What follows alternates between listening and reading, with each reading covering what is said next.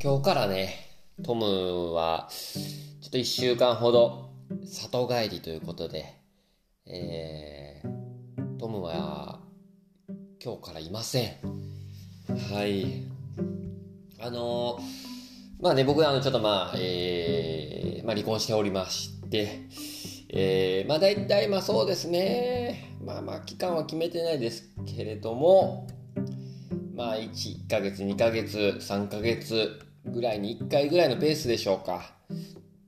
あの、トムがね、あのー、まあ、生まれ育った家にちょっと一旦帰るというね、えー、期間を、えー、設けさせていただいております。はい。えー、まあ、約2ヶ月ぶりにですね、あの、トムが、えー、里帰りということで、えー、まあ、久しぶりにですね、ちょっとまあ、あの、静かな、夜を迎えて、えー、ゆっくり寝れるかなと言ったとこですけど、えらいもんで、これはこれでまたあんま寝られへんな。うん。静かやなと思いながらですね。あんま寝られへんねんな。ほんでまあ寝たんやけど、また夜中起きるなあれな習慣になってるねどうやらね。これトムに起こされる。そしてトムがいるというのが生活がまあ当たり前やったもので、えー、まあ睡眠もですねまあ当たり前になってるね。それがそういう習慣になってるというか。うん。まああのー、今朝もですねまあ今朝は大体うんよう寝てるよ。大体いつもよう寝てるけどうんまあなんとなくね存在感があるからなやっぱり。えー、まあけど、あのいなかったらいないなりの、あのそういうね、あのいないからこそできる生活っていうのもあると思うのでね、えー、まあこれはもうまあまあまあいいように捉えて、んだからこそできるね、あのことを今のうちに、えー、満喫できたらなと思いますね。うん。まあ昨日ね、まあ、仕事で、えー、まあある訪問先に行ってたんやけど、えー、まあ、そこ段違いでね、団地がずらっと並んでるところで、そういうとこってね、得てしてやっぱこう、猫ね、野良猫たちが結構住みやすいんでしょうか。結構ね、あの、何匹かおるんですよ、いつも。うん。で、あったかい時やってね、昨日お昼ぐらいまではもう日も出てあったかかったんやけど、あったかくてね、で、そこの小さな公園で日向ぼっこしてる猫がおってね、うん。で、以来ね、僕がか、まあまあちょっと近づいても、そんな逃げへんかってね、あ、可愛らしいなぁ思ってね。うん。で、まあ別にまあまあ触れることはなくね、あの、うん、まあ適度な距離感で、まあしばらく僕も少し日向ぼっこしてね、えー、で、訪問先に行ったわけですけれども、ねいや、いいですね、やっぱ猫っていうのはね。あの距離感がいいんね。なんかこう、なんちゅうんかな。近づくわけでもなく、離れるわけでもなく、けどなんか、えー、一定の距離感におるっていうね。なんか、うん、程よい感じでね。で、こう、あったかい太陽が照らされてて、えー、なんかいい時間過ごしたね、あれね。うん、そんな気がしましたね。うん。ま、あのー、よくね、あのー猫好きな方あの周りにもおってね。で野良猫見かけるとガッとねガッと近づく人おるんやけどあれやっぱね猫に近づかれへんねあれ。えらいもんで。猫もね警戒して逃げてまうねあれ。あーそんな人いません？なんか周りにも。ね。けどね逆にこれ不思議なもんで逆にあんま猫に興味ないよっていう人に限って猫が懐いたりとか近づいてったりするよね。あれ不思議なもんで。うん。なんかあの猫ってなかなかあんまりこう向こうからガツガツ来る人よりもあんま興味ないよって素振りの人に対してなんか近づいていくというか。あれ不思議やな。あれ実際にそうらしいねんけどな。なんかあのね懐く人の特徴ってあんまり興味が、えー、なさそうというか猫に対して。っていう人が結構懐かれるタイプらしいよね。うん。まあ、あのー、あるね、あの、獣医師の人も言ってたんですよ。なんかこう、うん、どっちかっていうと男性よりも女性の方が、なんか声がね高いじゃないですか女性ってなんか懐かれやすいとかなんかこううん高い声の人なんか 1. 点何ヘルツとかそういう人の人の方がなんかあの猫安心するとかね聞いたりするしあとまあうんあんまりこうじろじろ見い人とかうんらしいよ。うん、でまああのあとゆっくりとゆっくりとしたこう口調とかゆっくりとした動作とか、そういう人の方がなんかこう懐かれやすいみたいです。まあ、またね、皆さんもあの、野良猫とか、猫に懐かれたいっていう人はね、よかったら参考にしてみてください。え、というわけで本日は3月20日の猫とコーヒーとまるまる猫丸始まりました。よろしくお願いします。ね。いやー、進めてまいりたいと思います。まあ今日からね、ね、とまあ里帰りということで、えー、まあゆっくりと落ち着いてね、あの話していきたいなと思っております。はい。というわけで、あのー、本日ね、まあまあ、昨日が、あ今日ね、3月20日ということで、今日は何の日？今日は何の日？も今日も見ていこうか。なあ。LP レコードの日。えー、電卓の日。国際幸福デー。えーえー、消費生活協同組合の日。他にもね、飲食に関する記念日もありますね。サブレの日。3月20日のサブレの語呂合わせにちなんで、サブレの日。さつま揚げの日。えー、さつま。3月20日のさつでまの丸ね、語呂合わせにちなんで、さつま揚げの日。えー、だそうです。はい、さらっとね、いきましたけども。いつもねこうトムがこうあの寝てるんですよ。寝てるんやけどこう、まあ、チラチラこうトムをね見ながらやってたもんでやっぱこういつもとこうリズムがちゃうねやっぱね。うーん。えー、すいません。他にも。他にもですね3月生まれの有名人。ね本日お誕生日おめでとうございます。エドワード・ポインターさん。ねお誕生日おめでとうございます。えー、高橋雄一さんおめでとうございます。えー、オウィディウスさんおめでとうございます。いや、誰？もう誰っていう人ばっかり上がってますけどね。えー、すいません。はい。ツッコミも切れへんな言うてますね。はい。まあまあ、このぐらいにしときましょうか。ね、このぐらいにしときましょう。本日の今日は何の日でした？ありがとうございました。まあ、あの、このね、えっ、ー、と、何日間か、あの、コーヒーね、効能についてちょっといろいろ説明してきたりしましたけども、やっぱりね、あの昨日も言いましたが、コーヒーに6つのね、効能が大きく分けてあるよとか言ってたけど、やっぱね、コーヒー、あの生活習慣病、生活習慣病とか言いましたけど、生活習慣病の、あの、予防にも効果があると。中でもやっぱ糖尿病ですよね。あの生活習慣病の代表的な部分で言うと糖尿病ってねこれねあのー、なんかこうちょっとこう身近なね病気に思われると思うんですけどよく聞くしね。けどねすごいあの、重大な病気なんですよ。うん。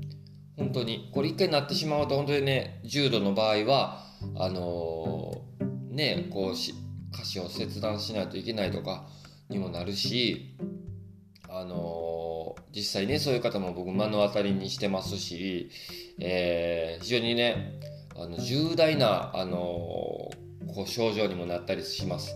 で、なんせ、これ厄介なのが、糖尿病っていうのは最初、症状があんまり分かりにくいっていうのも特徴ですね。で重症化してしまうと、えー、食事制限もしないといけないしっていうところで、えー、特にねあの2型糖尿病って言われるあの2型っていうのはこう後天的な糖尿病ですね。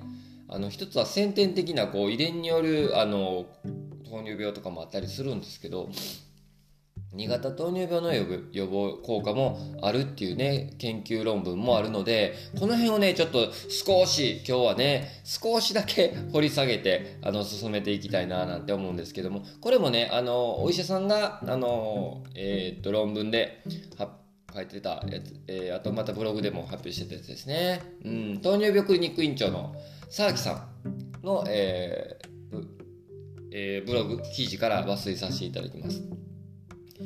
えー、まあ結構コーヒーには砂糖入りがね好きっていう人も多いと思うんですけどまああのブラックもね、えー、美味しいって無糖でブラックで飲まれてるっていう方も結構分かれると思います。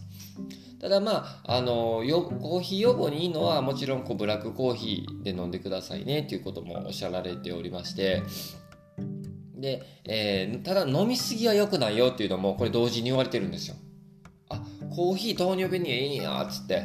あの飲む結構飲もうと思って、えー、飲みすぎは良くない目安としては、えーま、6杯以上飲まれていた方の飲まれていた方糖尿病が、えー、鉄の吸収阻害を引き起こして、えー、鉄欠乏貧血を起こしたのではないかという事例が、えー、あります。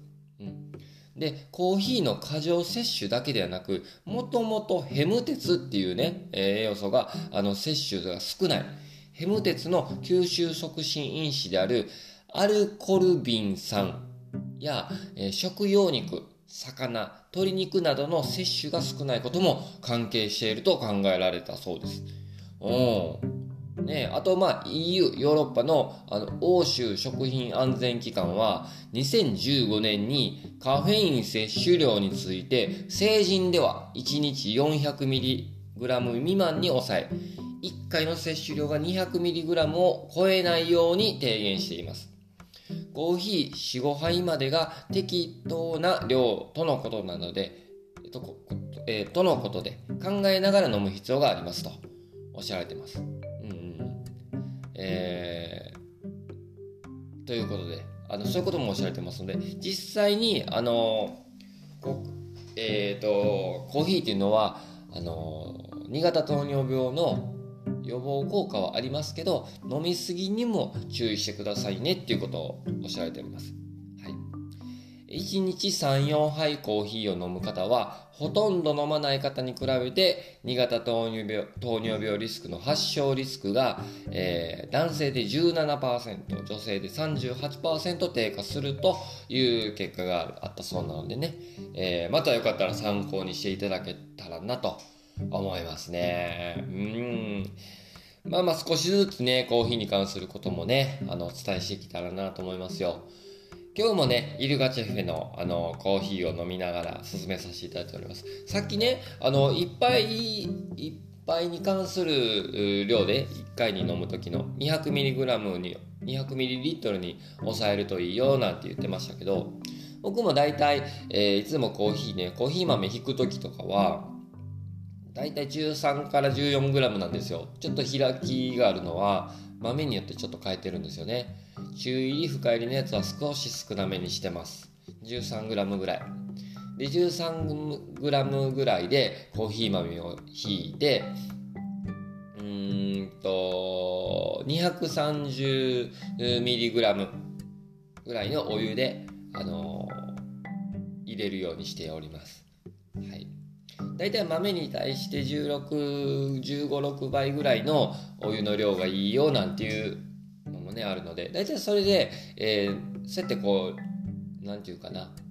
分量をあらかじめ決めておくことで、えー、大体まあブレが少なくなるよね味の、うん、そういう気がするんですよ。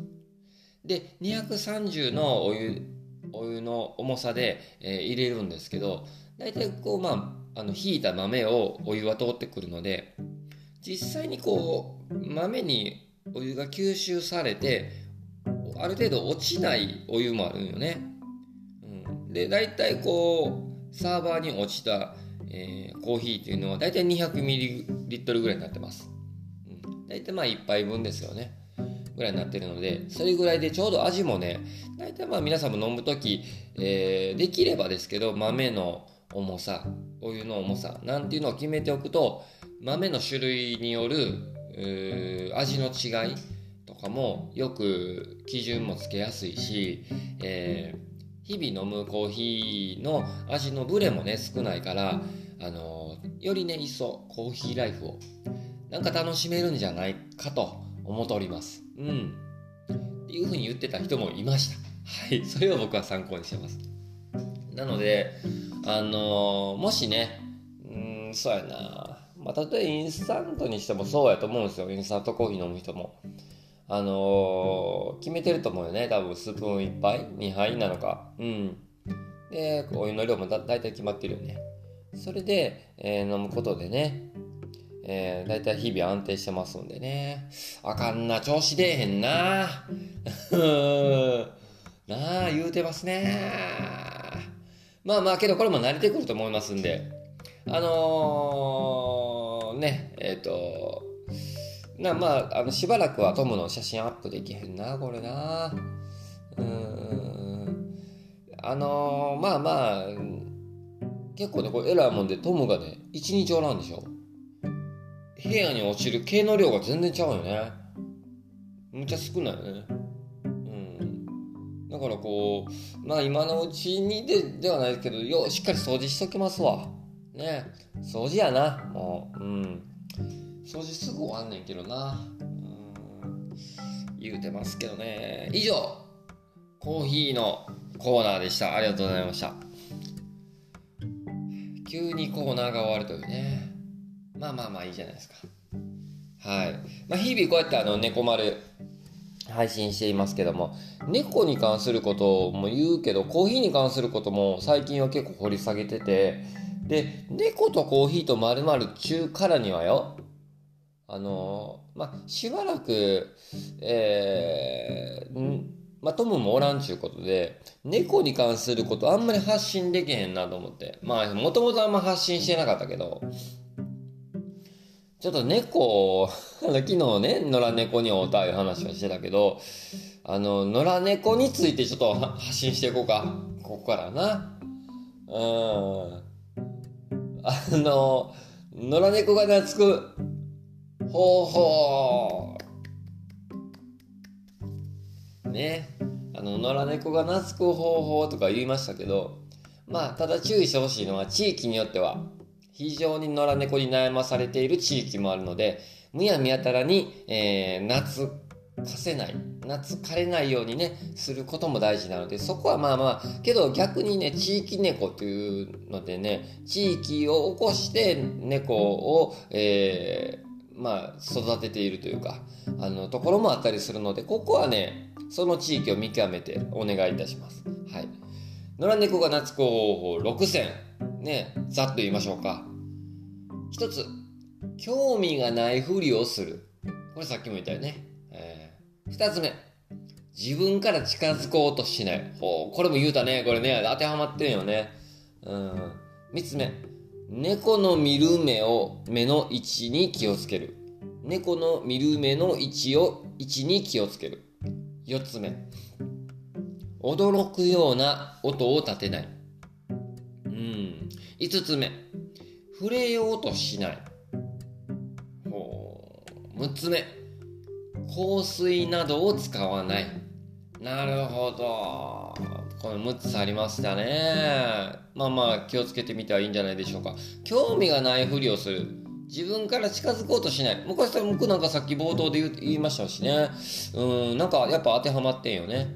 ちょっと3つ目の猫の見る目の位置に気をつけるっていうのがあったんで、これちょっとだけどういう意味かというとと、動物は目が合うとかいうのは、睨み合うっていうことにつながるケースが多いんだそうですよ。特に野良猫っていうのはすごい警戒心が強いので、視線によりすごい敏感になってるそうです。だから、目をこうじーっと見たりとか、えー、目でぐっと追いかけてばっかりしてしてるとすごい威嚇されているとか狙われてるって感じるみたいなんですよ猫によっては。うん、まあ野良猫だけじゃないと思うんですよね。これね僕もあのトム飼ってるから分かるんやけどじーっと自分飼い主やけどじーっと見てたりとか目を合わせてたりするとにゃっつってこうあの顔面殴られるんでね気をつけてください。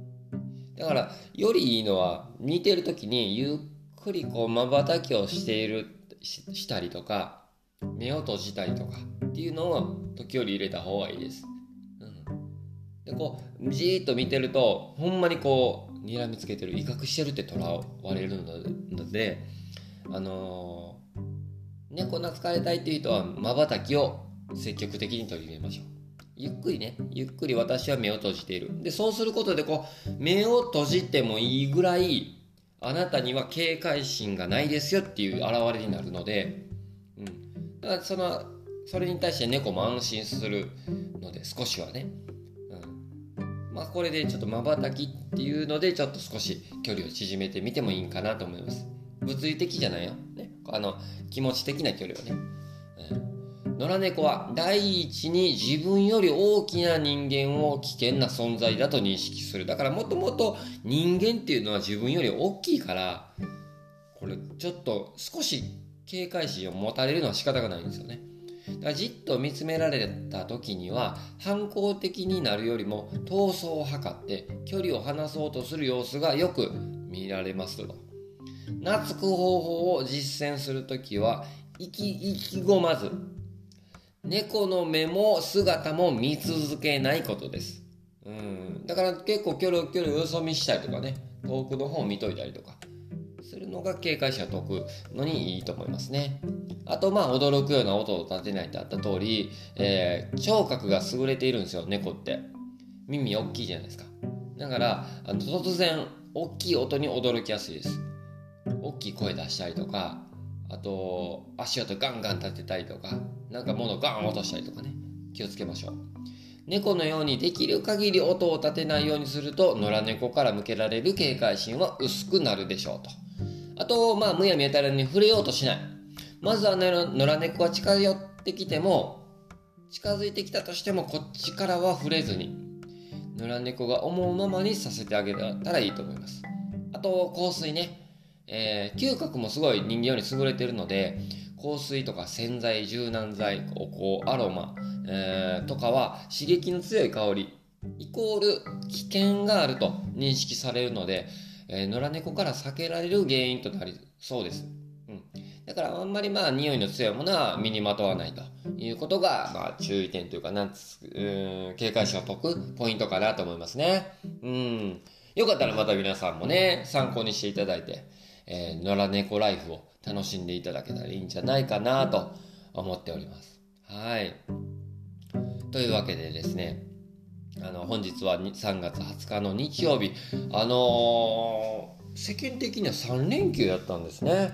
ねすっかり僕3連休という意識がないので、あのー、3連休の真ん中の日ですね、ど真ん中の日、日曜日。今日はもう見てる限り天気も良くなりました。気持ちいいですよ。ねえ、皆さんいかがお過ごしでしょうか。まあ、あの、またね、あの、お便りなんかもお待ちしております。お便りは各種 DM、えー、SNS の DM より送っていただければいいかと思います。採用された方、えー、送っていただいた方には、猫丸ステッカーを、皆さんにプレゼントしておりますので、どうぞよろしくお願いいたします。